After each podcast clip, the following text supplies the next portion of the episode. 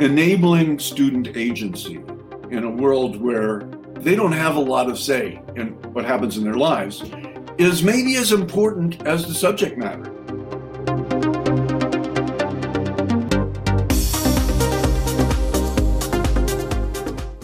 Welcome to the Modern Learners Podcast. I'm Will Richardson, co founder of the Modern Learners Community and Change School, as well as an author, speaker, and parent of two great kids Every week, I do a deep dive into some of the challenging questions that face educators today, and I offer practical steps for what you can do right now to make sure your students thrive in the complex, fast changing future they'll live in. So, you know, while the web has been around for about 25 years now, learning on the internet really started way before that, way before the web was even in development. For those of us old enough to remember the days of computer modems and online bulletin boards, if you had the time and the money, you could connect to people around the world and learn all sorts of things through online communities that relied solely on text, as in no audio, no video, not even any pictures unless you were drawing them with the keys on your keyboard. Back in those days, the internet was a new frontier for connecting and learning, and there from almost the beginning was Howard Rheingold, who I'm happy to say is my guest in this week's podcast, our second around the theme of community. Howard was one of the very early users on The Well, what many regard as the first real virtual community on the internet. And as you'll hear in this conversation, even on slow modems and expensive connections, many of the qualities and experiences that define community in our lives were present in those spaces. And what makes Howard's perspective so important is that he was one of the first to think deeply about the potentials and downsides of these connections. In fact, you know, his first book titled The Virtual Community is a chronicle of those first interactions and questions in community online. And so I appreciate the sense of perspective and history that this conversation brings to our current understanding of community. So that conversation is coming right up, but real fast, I want to remind you once again to check out our Modern Learners community if you haven't already done that. MLC has about 1,300 members around the world, and we're having powerful conversations and sharing next steps for creating classrooms where modern engaged learning thrives. It's a respectful, safe space. It's away from the noise of Twitter and Facebook. And it gives you a place to think and engage and learn at a deep level. Head on over to modernlearners.community. That's modernlearners.community to join us.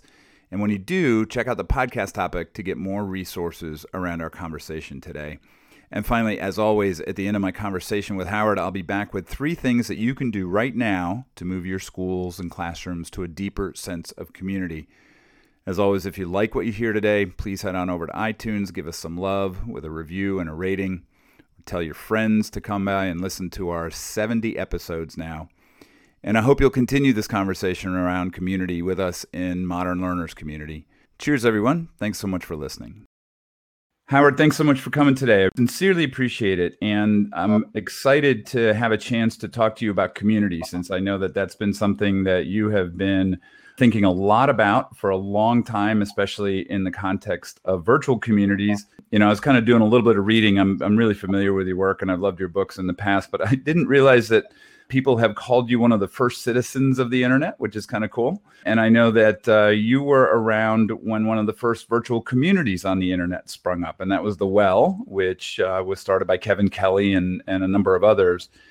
I'm wondering, just to start this conversation, if you could take us back, I guess it's probably about 30, 35 years now, back to those first kinds of interactions that you, you were having online.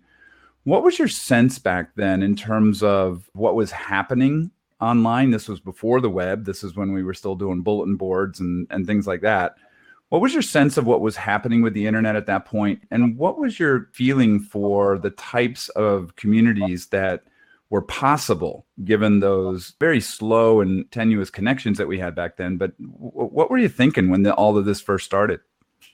Well, understand that the, there wasn't an internet in the in the 1980s. Uh, the, the, National Science Foundation took over the ARPANET and turned it into the internet later in the in the 1990s. But there was a a, a very lively online culture, and although uh, in in regard to the rest of the world, I was pretty early.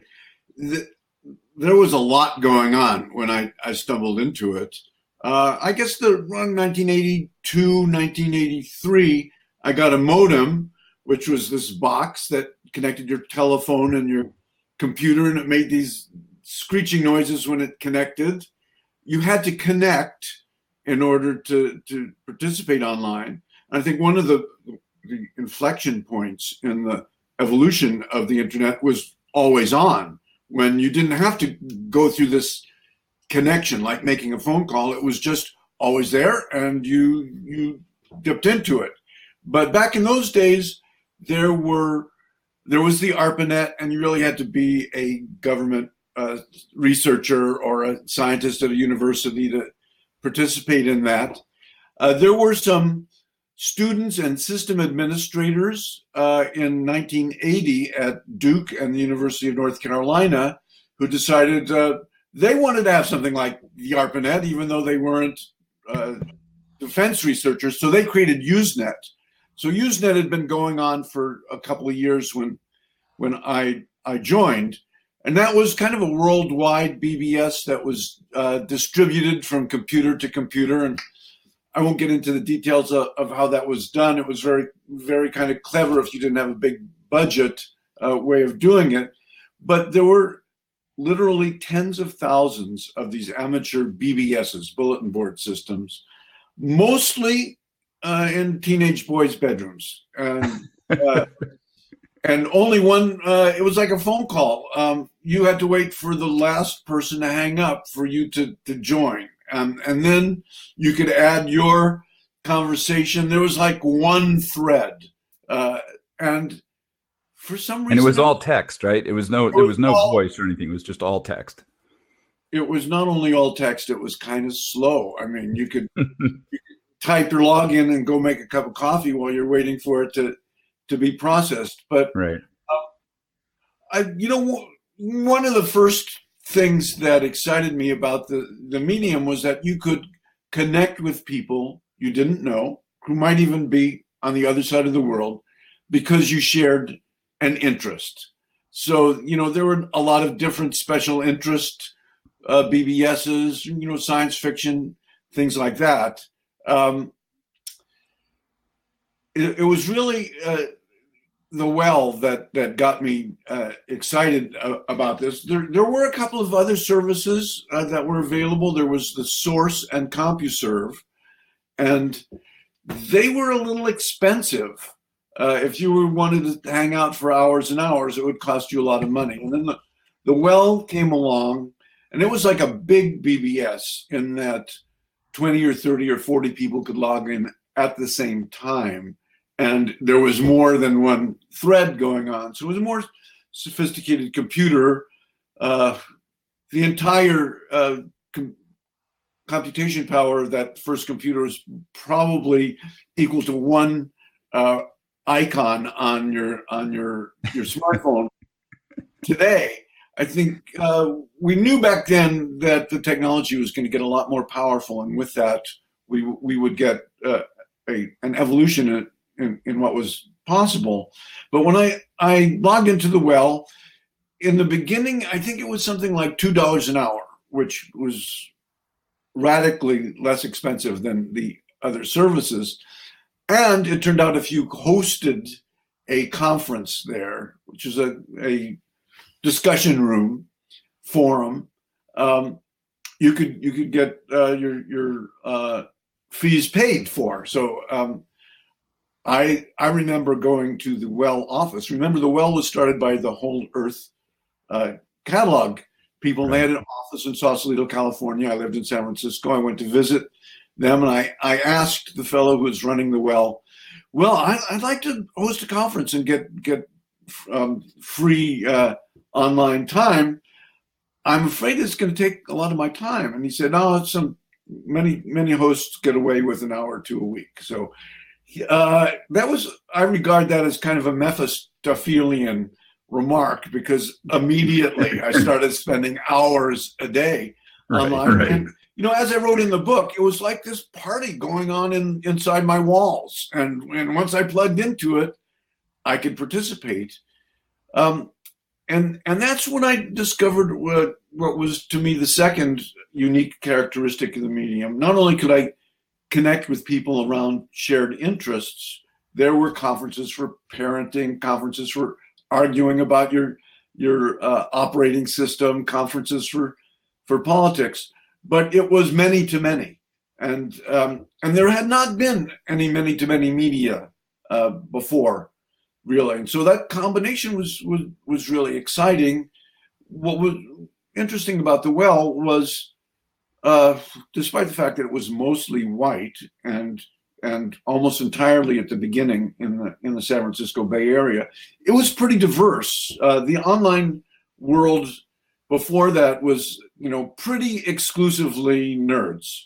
Um, but here we had school teachers and political activists, and it was uh, Fred Turner wrote in his book uh, From uh, Counterculture to Cyberculture about how Stewart Brand brought different networks together. And so I think that the, the whole Earth origins of this, which was really a meeting of different networks, lent its, its uh, diversity, uh, intellectual diversity to that. So I got really excited about it. My, uh, my wife and very young daughter were concerned because there I was uh, um, laughing and, and and and shouting, and there was nobody else in the room. Um, so I started writing about it, uh, largely in order to justify the time I spent online. I was a freelance writer, and here was something to write about, so I started writing about it. You mentioned in your book that Kevin Kelly, in in uh, writing some of the design principles or the parameters for the well, hope that it would be a community. I mean, that was one of the, I think, the six or seven stated goals of that particular space. So, did do you? I mean, talk a little bit about what that meant. I mean, community in that context meant what at that point? Well, you know, I started writing about community as kind of a pushback against the idea that uh, you, you really had to be some kind of antisocial electrical engineer uh, to want to use computers to communicate with people. And I knew something very different. Uh, I knew uh, a place where we had parties every month, um, where the parents got together to talk about their kids and had softball games, where literally we took turns sitting at the bedside of someone among us who was dying. Um, we passed a hat. We raised over fifteen thousand dollars for a family who was facing leukemia with their their son. Um, there were weddings and divorces. Uh, and funerals. Uh, well, a lot of things that happen in quote real community were were happening there, and people were were forming friendships. Now, again, a lot of this happened in the San Francisco Bay Area, and one of the people who was the staff, um, who was kind of the marketing guy there, his name was John Coate, and he went by the the uh, handle Tex. Um, he was kind of uh, beloved by people there. Well, one of the things he did was he actually went out and visited in person all the people who were hanging out a lot. And he had come from the farm, which was an intentional community in Tennessee. Stewart Brand hired a couple of people from the farm to, to run the well, even though they knew nothing about technology. They knew a lot about community. And um, and and Tex's birthday was coming up, so we secretly organized a a party at the Well office, and it turned out to be so much fun to see these people face to face that we had communicated with for hours a day online and never saw because again it was text on a screen. And I remember one well party we had at a beach and there and night fell and there were no lights there and after about an hour of us uh, standing there in the dark talking to each other, I realized that we, we were just so hooked on, on communicating um, with each other. So to me, there was a lot of the aspects of, of community happening there. That doesn't mean it was particularly always a happy place or that everybody liked each other. Um, and there were a lot of things missing because, of course, you present yourself in a certain way online, and that's not all of who you are. Would you say that it was important for people to create some type of community in that virtual space? I mean, I, I, think it's interesting. I'll read this quote that you had in your intro from M. Scott Peck, where he says, It's clearly no longer enough to be simply social animals babbling together at cocktail parties and brawling with each other in business and over boundaries. It's our task, our essential, central, crucial task to transform ourselves from mere social creatures into community creatures it's the only way that human evolution will be able to proceed. And I guess I'm wondering, here was this new space, this this virtual space that was, you know, obviously just through a computer, all text. But I guess was there a sense that even in that new space we had to create community we had to create these types of connections and that maybe even those connections would be more profound in some ways than the ones we were connecting in our physical space you know i think it was more emergent than that i think it was things happened that required us to to reach out to each other as human beings. And from that we began to develop a sense of community. I wrote, I wrote in the book about uh, an event in which one of the people in the community who had organized the, the, the softball games for the parents um, came online in the middle of the night and announced that his teenage son had developed leukemia and he didn't know what to do. And we developed an online support group and we raised money and uh, it went on for a couple of years and his son died. And I and there were a lot of people at the funeral and the last three pews were people who had known them online. Um, that wasn't the first funeral. And then there were the marriages, and we just began to realize, well, wait a minute, we're seeing each other at, at funerals, we're seeing each other at marriages this is not just like a, a book club. It's not just a discussion group. We're beginning to develop relationships with each other. And it was from my knowledge of community at that time was pretty uninformed by the literature about it, which I got into later. But it, it seemed to me that these personal relationships where people would care enough about each other to contrib- contribute money or, or sit at their, their hospital bedside or, or, or go to their wedding or their funeral that this was this was had the elements of community, and so we uh, we didn't talk a huge amount about it, but there but it was a, a developing sense that that we had over the years. It's interesting that a lot of the things that you talk about happening 35, 40 years ago in that space feel like they're happening right now online. Feel like those types of relationships are still possible in terms of of uh, the spaces that we have now. But I'm I'm wondering if we kind of fast forward to today, what's changed about that dynamic? What do you what do you think is different in terms of what you experienced back then at the well and what people are perceiving or experiencing in community today, online community? Well, we were a bit of a self-selecting group in in those days. We were uh, people who were adventurous enough to to get a modem. Um, we were, you know, educated uh, people. Um, it was enthusiasts in those days. Um, I don't think that that was a really a representative sample of the human race. Now we've got like a third of the human race on on Facebook, and it turns out that there's a lot of uh, bad stuff going on with the, the, the human race. Uh, I think it's it's nothing new. It's that it was not as visible before. You didn't see it really in the mass media. And I, I think, again, many of these characteristics of, of the medium uh, can be used for good or evil. So people who share an interest but weren't able to connect before, who felt kind of isolated, well, that can go for, for people who have a rare disease. If you have a disease and there's only one in a million people have that disease, there's like 2,000 of you online. You know what? The same thing goes for Nazis. Uh, maybe they had been isolated. Uh, maybe they had had some small group they could connect with. Now there's a, a whole uh, network of them. And you know, the same thing with with with hackers and and and organized uh, online crime and all of the the bad stuff that goes on I think it's reflective of the fact that that this is not just enthusiasts, but a, a pretty pretty good sample of the uh, the human race, and we just have to face that dual nature of um, human behavior. And I think the ways in which what are now called social media can amplify not just the good parts, but the but the bad parts. Is there a literacy to online community that's different from maybe the expectations or the skills that we have to have for physical space communities? Do you think? Well, you know, I started thinking about that actually a pretty long time ago. Um, you know, fast forward to the uh, 1990s. My daughter was in middle school, so she's 35 now. This was before uh, Google, so um, you can you can 1997, 1998, something around that time, and she was beginning to use search engines. You know, there were search engines before Google uh, to do her homework, and I realized, oh, oh my God, uh, you you go to the the library and you get a book out.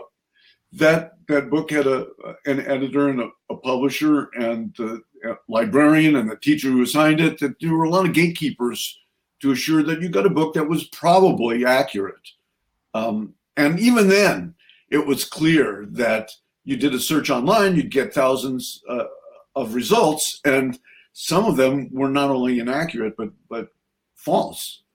Um, in particular, there was what they called a cloaked site, MartinLutherKing.org, that was actually run by Nazis. That looked like it was a site about Martin Luther King Jr., but the more you look at it, the, the uglier a character he, he seemed to be. So I sent my daughter down with that and and told her that things had suddenly changed, that you could no longer look to the, the, the text you got as the authority. You had to somehow determine whether they were an authority. You had to, you know, that's, um, I think one important principle is a little bit of crap detection is, is far better than none at all. I got that term crap detection from Ernest Hemingway. Um, so uh, Google the name of the of the uh, author. Um, use uh, uh a domain lookup to find out who registered the domain. It was a little bit of work. I, I, I think probably I'm jumping too far ahead, and we can return to this. It's not so simple these days. Um, so I started thinking about it a long time ago, but then you know, I've been writing these books since the 1980s, um, and editors and and and critics and increasingly academics were questioning: Is this stuff, digital media networks, any good for us? And and I internalized that, and I my my response to that was, well, it, it, it depends on what we know, and that in fact, to answer your question, there are a number of literacies that if an individual w- was was literate in these skills, that individual would do better.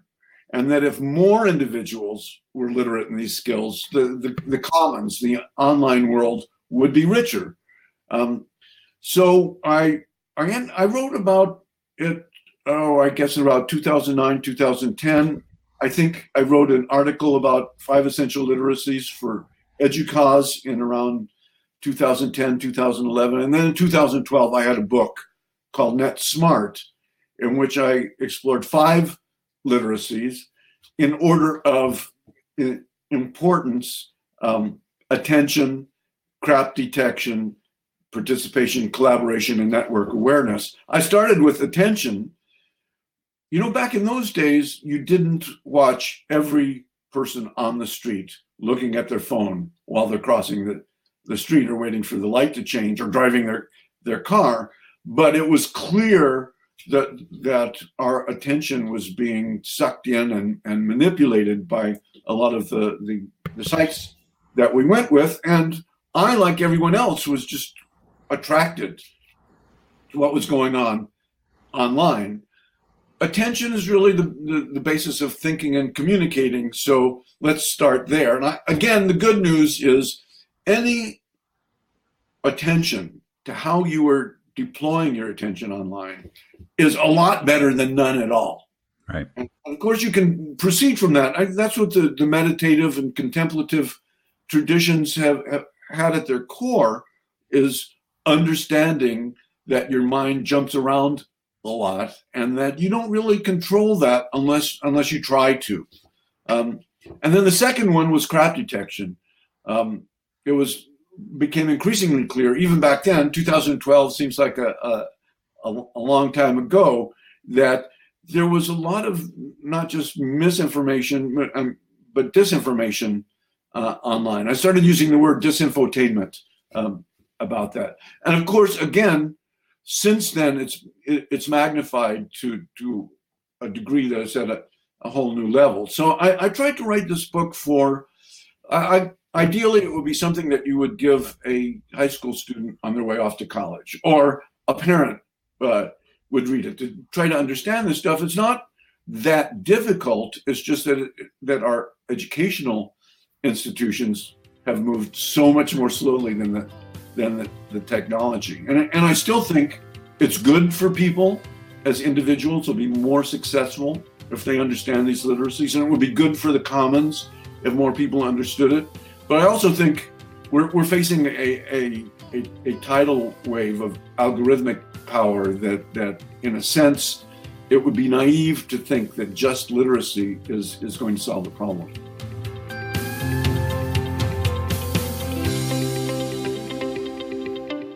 Hey, I want to take a quick break from our conversation to let you know about what I think is the most powerful professional learning destination for educators online, and that is our Modern Learners Community Plus. You know, at a time when change is accelerating, when social media is getting increasingly toxic, and when we're faced with big questions in education that demand serious answers, MLC Plus offers a safe, respectful, intelligent space on the web to help you make sense of what to do next. MLC Plus is about community. We're building a movement to change the experience of schooling for kids around the world to better prepare them for the world today. Our community builds our collective and individual capacity to do that. MLC Plus is about challenge. Our carefully selected links and theme driven conversations are meant to push your thinking, to get you to scrutinize your practice, and to catalyze your journey to reimagine education and schooling. But most of all, MLC Plus is about learning.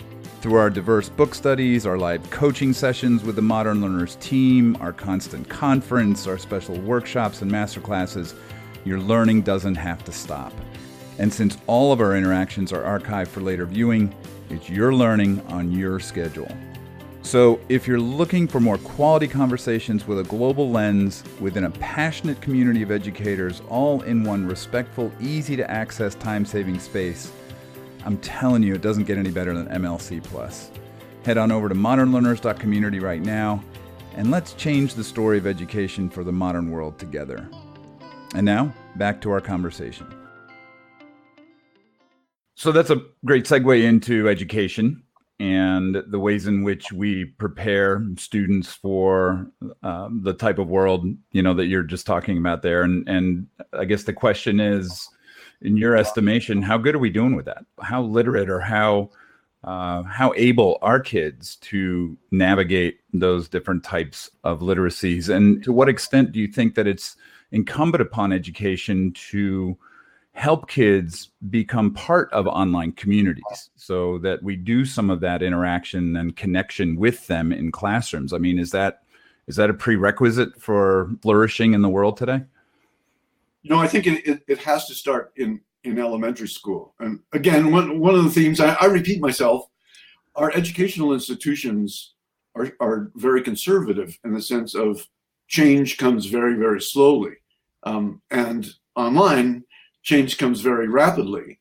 And for kids, well, they may go to school and, and uh, learn the three R's, but nobody's really talking about um, how do you tell good information from bad information online how do you how do you have some control over your uh, attention um, yet uh, well now the the generation who are entering college now they've, they've always been online there's a, internet has always uh, been there they are savvy in many ways um, i dispute this uh, digital natives idea, uh, it, it's kind of fallen out of favor, which is which is good.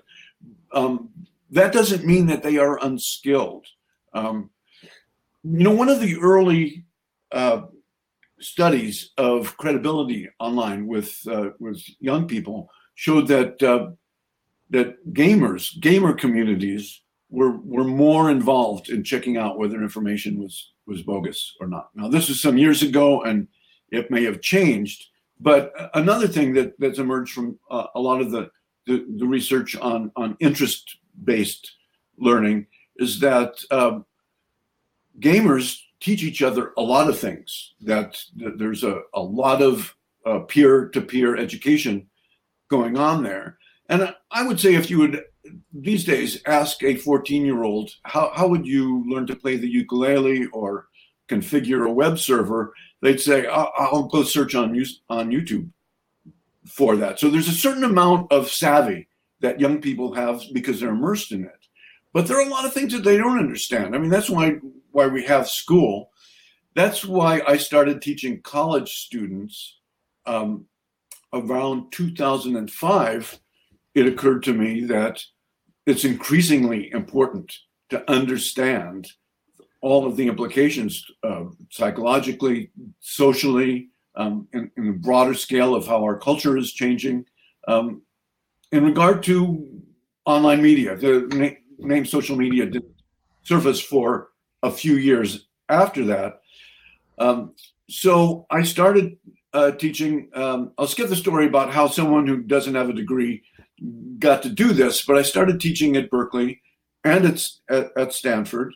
And I was teaching about social media issues. Uh, of course, the term didn't exist when I started. It was um, online media and collective action was one of my courses, and digital journalism was another course, and virtual community was another course.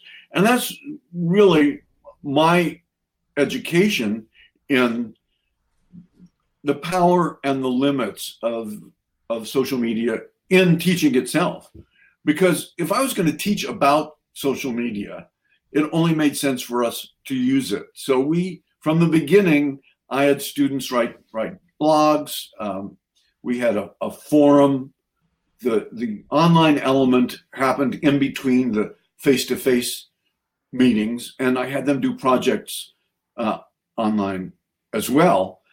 And uh, the I, I guess you don't really even have to talk about technology to talk about what I discovered by talking with my students, which was enabling student agency in a world where uh, they don't have a lot of say in, in, in what, what happens in their lives is maybe as important as the subject matter.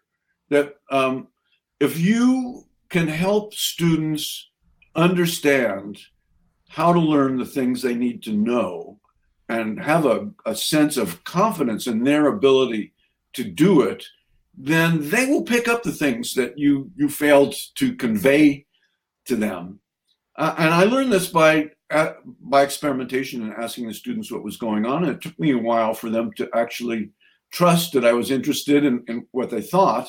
And I invited them to help me um, design the, the course. And so, uh, you know, I learned a lot about the the role of of social media in, well, for example, for instance, giving a voice to those people who might not be so quick on their feet to enter into classroom discussions, but given an opportunity where they have time to think about it, nobody's looking at them, they're in a in a, an online forum, they can have, have very thoughtful uh, participation.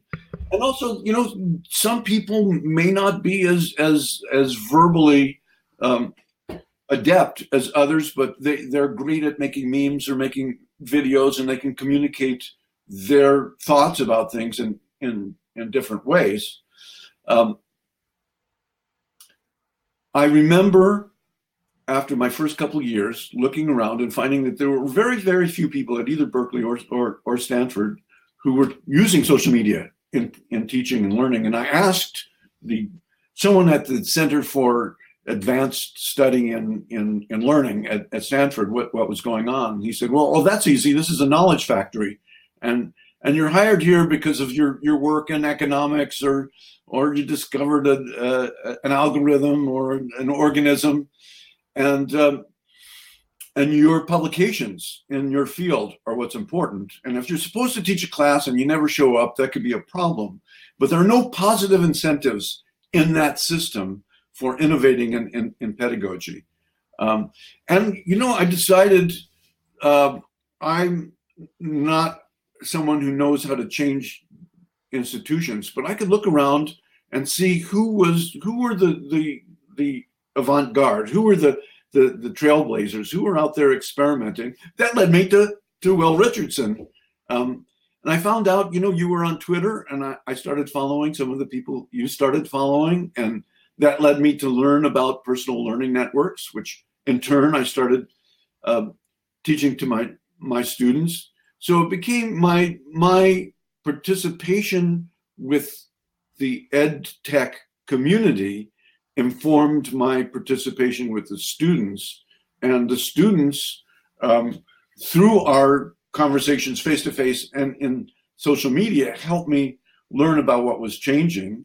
And at the same time, I was faced with okay, what are the academic issues that people who are going to live in a world of social media ought to understand? That led me to understand that this argument, we, we really haven't gotten into it, but very quickly there was pushback when I started talking about virtual community. This is not real community. This is a this is a, a, a degeneration of of community. It turns out that that the whole field of sociology really started with asking that question in the 19th century as people were moving from villages where they had lived a traditional life for centuries to cities. Uh, industrialism and capitalism were starting. Instead of just having the traditional norms of your village, you began to have contracts and and uh, and rules. This was they they uh, called this um, Gemeinschaft was the German word for community, and Gesellschaft was the German word for society. And this this transition was viewed in much the same way that the transition is viewed today, that we that we're losing community, we're losing something that was valuable. The the place where everybody knows everybody else, and that we're we're entering an alienated world. Well, it turns out that that's there's a lot to parse from that. We probably don't have time to get in, into all of that, but it's a re, it's a recurring debate because right.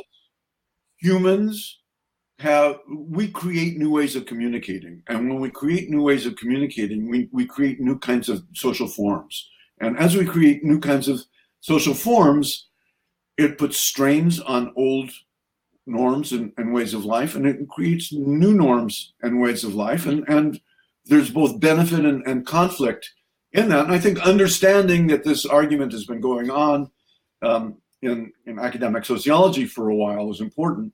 But there are all kinds of other important interesting texts from an, the intellectual viewpoint of a college student that are, are i think give you tools to think about what's going on.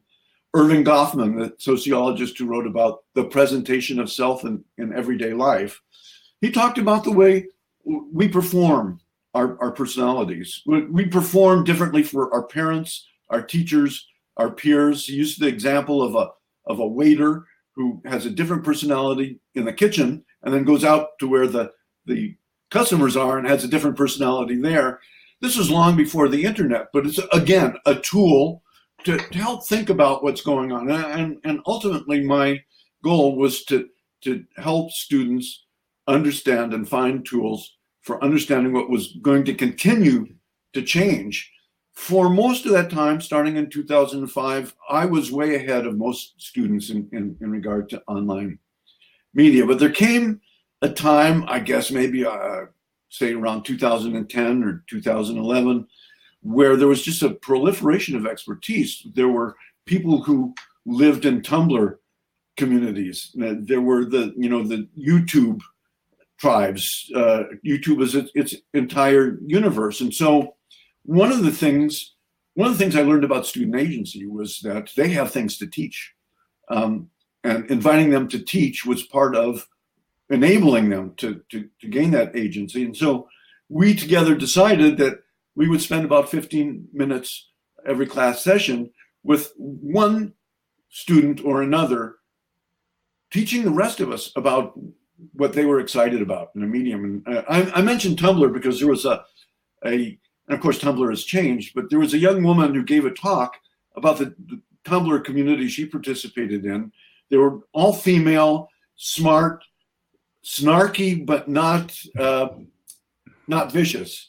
And it was just it was really interesting seeing her her her show us how that worked. And um, I think what's happened is not just the kids know more than the adults. It's that some kids know more than some other kids, and that there are is a, such a proliferation of ways to exist online that it's really impossible now to try to to teach it all in a course. And I was thinking, I was teaching a course on social media issues. You could probably make an entire major of that uh, today. I was reminded while you were talking, Howard, about my real eye-opening time was at the turn of the century. We sound so old when we say that now, right? But back in '99 and 2000, when I started blogging and and uh, started finding a few other educators out there, um, people like Paul Allison and Terry Elliott and a few others who who were experimenting with these online tools in their classrooms, and that became pretty quickly the most interesting, passionate learning I'd ever done in my life. Um, it was something that, for whatever reason, I was just fascinated by, and there were other people out there who were fascinated by it as well. And we really did did build community around that. I think we we got to the point where we knew each other, we knew about each other's lives, we were sharing a whole bunch of professional stuff, but it was interesting to me the way that we began to just know one another in lots of different contexts because it was around that passion. And I guess that's what, you know, I look at my own two kids now who are 20 and 22, and I see them doing the same thing. I see them learning more powerfully in those online communities, whether in my son's case it's around basketball or in my daughter's case it's around nutrition and health, than they learn in their school settings. And, and, and I guess one, I just wonder how big of an impact do you think that these communities ultimately will have on the way that we operate within schools, um, both you know at a K twelve level and also higher ed level? I mean, is this going to fundamentally change us? Because if we don't change, we are going the learning that we do in classrooms is going to be seen as less and less interesting and relevant. You know, I was very excited to discover DS one hundred six. the uh, the um, digital storytelling class that originally uh, Jim Groom and and Martha Burtis and Alan Levine um, taught through um, University of Mary Washington. And, and, by the way, I thought it wasn't. It, it certainly wasn't MIT or Harvard or, or Stanford or, or, Berkeley where I took my cues. It was the University of Mary Washington. Right. This is who that, that aren't knowledge factories. The, the the faculty there, yes, they publish but they're there really to to teach. That um, what was exciting about that was that they they kind of broke through the, the fourth wall in the sense that they had a group blog that they syndicated from individual blogs that the students were required to to keep and you could filter it and see just what the people in your class that, who met face to face once a week were talking about but also, they invited people who took the class last year or people like me who never took the, the course to, to participate. in it, that seemed to me to be the kind of signal of, again, going back to I didn't know about how to change the institution, but I began looking for the, the, the, the people who were just going ahead and doing it.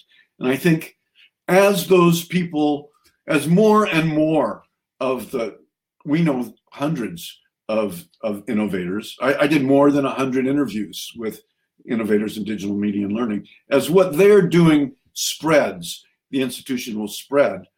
Again, the online world's changing much more quickly. So I, I, gave a talk. I was invited to give a lecture at Berkeley about where things were going. I talked about things I've talked about now about shifting a lot more of the teaching and learning to the, the students. Um, and then I started teaching my own online courses what was the next step? And to me, the next step was entirely uh, about what the online world uniquely enables, which is let's eliminate the teacher. What if a group of people wants to learn something? They're smart people; they know how to learn, and they've got the they, they, have got the internet. Um, you know, I think that's one unique difference. I think you can do student agency and and participative learning with sticky notes on on a or a whiteboard. The the technologies real that we use really accelerate that, but that's not really what it's about. That's not the unique aspect of being in a in a in a classroom. Um, what is unique is that until very recently, if you wanted to learn, unless you were one of the very rare autodidacts, schools had a monop- monopoly on learning. You had to go to school if you wanted to learn calculus. Well, now you can go to Khan Academy to to learn calculus. You want to learn how to play a ukulele or or um, configure a, a web server, you can go to YouTube for that. We have all of these um, powerful tools for communicating. We've got you know search engines. We have tools for organizing information. What's missing really is a knowledge of how to do it. And you know, teachers go to school. Teachers mostly learn in the in the classroom. How are we going to get peers to learn how to best use this stuff. So I, I started something called peeragogy, and it's interesting. Part of the the requirement of this lecture was that I meet with the faculty and graduate students at, at UC face to face, uh, which we did several times. But during those meetings, I had my laptop open and I had what was then Elluminate. You probably remember that later became Blackboard Collaborate. I tweeted about it. Um, people from all over the world educators started listening in. And we started developing a group to create a peeragogy handbook. And what's interesting is that two months later, none of the faculty and graduate students from UC were still involved. But all of these people I had never met before from uh, Mexico and Brazil and UK and Germany, they were interested. And I spent about a year helping them organize it. And then I sort of dropped out and the, and, and the community took over. But um, so that was 2011. It's been going for eight years now. They have weekly online meetings. They revised the Peeragogy Handbook. If you go to Peeragogy, um, P E E R A G O G Y um, dot org, um, that will get that will send send you to a a GitHub publication of the, the peeragogy handbook. So to answer your question, I think that there's an emerging literacy of how do you use the tools online to learn together, whether or not it's in a, a formal situation. And, you know, MOOCs came along and there was a, a huge amount of hype about that. Going back to my questioning at Stanford and the, and the Knowledge Factory, I, I just kind of gave up on trying to push Stanford in any direction. Then uh, Sebastian Thrun, who, who taught at Stanford, um, famously announced that he had 100,000 students for his MOOC. He was going to quit teaching at Stanford. Um, yet this was going to be the future of education. It was going to put the university out of business. Three months later, Stanford has a new assistant provost for online learning. Um, I still haven't seen things change a great deal there. I think they'll change as the younger faculty um, get more power. And, and it turned out that MOOCs were, did not replace universities. Right. I think, however, that here's a great role for the community college because the problem with a MOOC is that you don't meet face to face.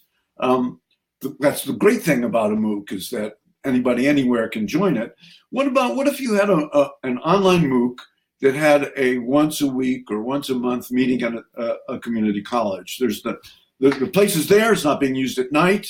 Um, might be some extra income for faculty. So I see that there are opportunities for hybrids be, between the traditional schooling structure and this informal online learning. So this may be a uh, a bombshell question to end this with, but in the very last chapter of virtual community you wrote this quote that i thought was interesting considering again that it was from about you know 30 35 years ago you said virtual communities could help citizens revitalize democracy or they could be luring us into an attractively packaged substitute for democratic discourse. So I'd, I'd be really interested in what your opinion is right now in terms of how things are playing out. Are we are we revitalizing democracy which is the aspiration that a lot of people had at the beginning of the internet and the web? That was the the uh, the hope back then or have we become lured into something very different that is a substitute for real democratic discourse well you know, one thing that that I didn't foresee, and I, I, I don't know if anybody really foresaw it, was the immense power of what's now called surveillance capitalism. That connecting human attention and and what we know about engineering attention, about about drawing people's attention and keeping people's attention. If you if you connect that with a business model that you sell their attention to to advertisers, and then you have a very huge data set like, like let's say 2 billion people on on Facebook, and then you have this big data computational algorithm that figures out every move you make contributes to a profile of who you are and how to manipulate you. And then using that, you know, the problem with, with, with Facebook is that what makes it vulnerable to things like the, the manipulation that happened with Cambridge Analytica and other manipulation that we probably don't even know about yet is that uh, what makes Facebook manipulable is is also what makes it money.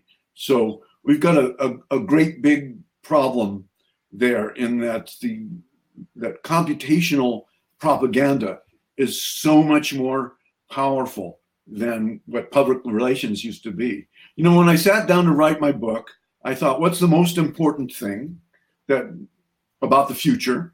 And I thought, well, are we going to be more free or less free, more democratic or less democratic? That led me to the to the literature about the the public sphere, the idea that democracies are not just about voting for people; it's about a, a, a population that can discuss issues and form public opinion and and and influence policy. And, and Habermas, who formulated this this idea, had a, a couple of fears, and, and, one of his fears was that that uh, journalism would be preempted, and we and the population would have the wrong stories, and the, and uh, the other one was that the science of public relations would become so sophisticated that people with money would be able to to manipulate everyone else. And I and I, I'm afraid that we're seeing both of those fears come true. And I don't know the the answer to that, but I, I think that the idea that um, online discourse is going to make democracy healthier is is seriously in, in, in question. Well, Howard, listen, I want to thank you so much for being a teacher in my life. Your willingness to share the work that you're doing and the wisdom that you have uh, from so many years, uh, you know, just interacting in these spaces and being a part of communities has uh, has really helped me understand a lot more about the internet and about how things uh, operate, not just in a social context, but in a learning context. So, can't tell you how much I appreciate you taking some time today to give us your your uh, your insight as to how things are changing and, and where they might be going. Thanks so much. My pleasure. So, what can you do now after listening to Howard's unique perspectives about community? Well, here are three suggestions for you. First, ask your students what online communities they're a part of. How do they interact in those spaces? What do they get in return for their participation? How did they get started in those interactions? And what kinds of learning are they doing there? See what their perspectives can teach you about the potentials and opportunities for communities online. Second, think about how the aspects of powerful communities that Howard talks about might characterize the communities you're building in your school and classrooms. How do we best build relationships and experiences that lead us to connect more deeply to one another, online and off? And finally, you know, we happen to have a pretty great little online community ourselves at modernlearners.community we're working hard to build it as the best professional learning destination for educators who want to be connected and want to go deep into the important conversations around schools today. So I hope you check us out. Next week, I interview educator Dave Cormier about his work to see the community as the curriculum. It's a fascinating conversation about how classroom practice changes when we change our frame for learning. Until then, thanks for listening, everyone. Hope to see you next week.